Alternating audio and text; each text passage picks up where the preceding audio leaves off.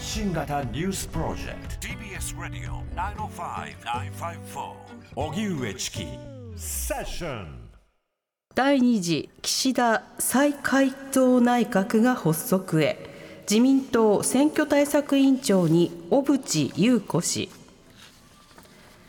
岸田総理は今日第二次岸田再改造内閣の顔ぶれを決め松野官房長官が閣僚名簿を発表しました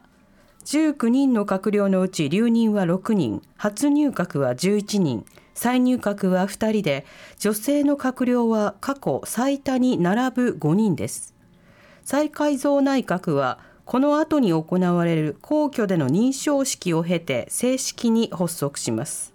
これに先立ち自民党は今朝臨時の総務会を開き新たな党役員の人事を発表しました。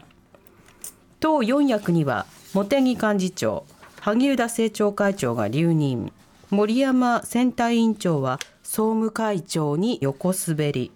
選挙対策委員長には小渕優子氏が新たに就任しました。記者会見で小渕氏は2014年に自身の政治資金問題で大臣を辞任した問題に触れ大変ご迷惑をおかけしました。心からお詫び申し上げたいと陳謝しました。北朝鮮の金正恩総書記プーチン大統領と首脳会談。一方弾道ミサイルを2発発射。ロシアを訪問している北朝鮮金正恩総書記は極東アムール州の宇宙基地に到着。プーチン大統領と首脳会談に臨んでいると国営タス通信が報じています。4年半ぶりとなる首脳会談では日米韓の軍事協力強化に対抗して両国の緊密な関係を確認した上でウクライナ侵攻を続けるロシアへの武器供与や北朝鮮への人工衛星原子力潜水艦に関する先端技術の提供について話し合うものとみられます。そのような中、今日正午前に北朝鮮が弾道ミサイルを2発、日本海に向けて発射したと韓国軍が発表しました。いずれも日本の EEZ 排他的経済水域外に落下したものとみられます。松野官房長官は会見で北朝鮮に対し北京の大使館経由で厳重に抗議したと述べました。リビアの洪水被害死者5000人を超える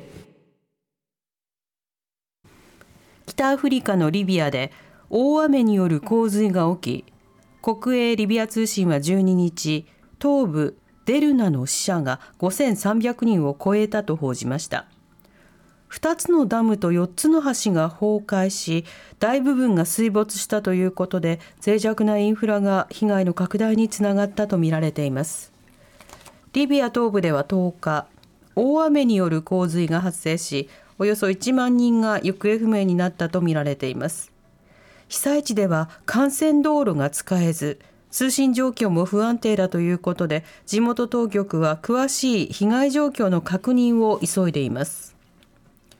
ロイター通信によりますと国際赤十字赤新月社連盟は最終的な死者の数は膨大な数になる可能性があると指摘。リビアは東西で政治勢力が分裂するなど混乱状態が続いています。経済同友会ジャニーズ事務所の対応に疑義。ジャニーズ事務所の創業者ジャニー喜多川氏による性加害問題をめぐりサントリーホールディングス社長で経済同友会の新浪代表幹事はジャニーズ事務所の対応について真摯に反省しているか疑わしいと強く批判しました。また名前もそのまま残ることもどうお考えになるのか。サントリーとしても経済同友会代表としても大変これは遺憾であるとしました。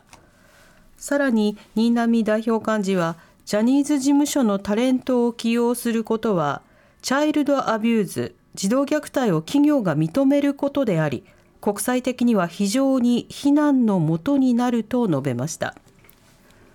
広告契約にジャニーズ事務所のタレントを起用している企業の対応をめぐっては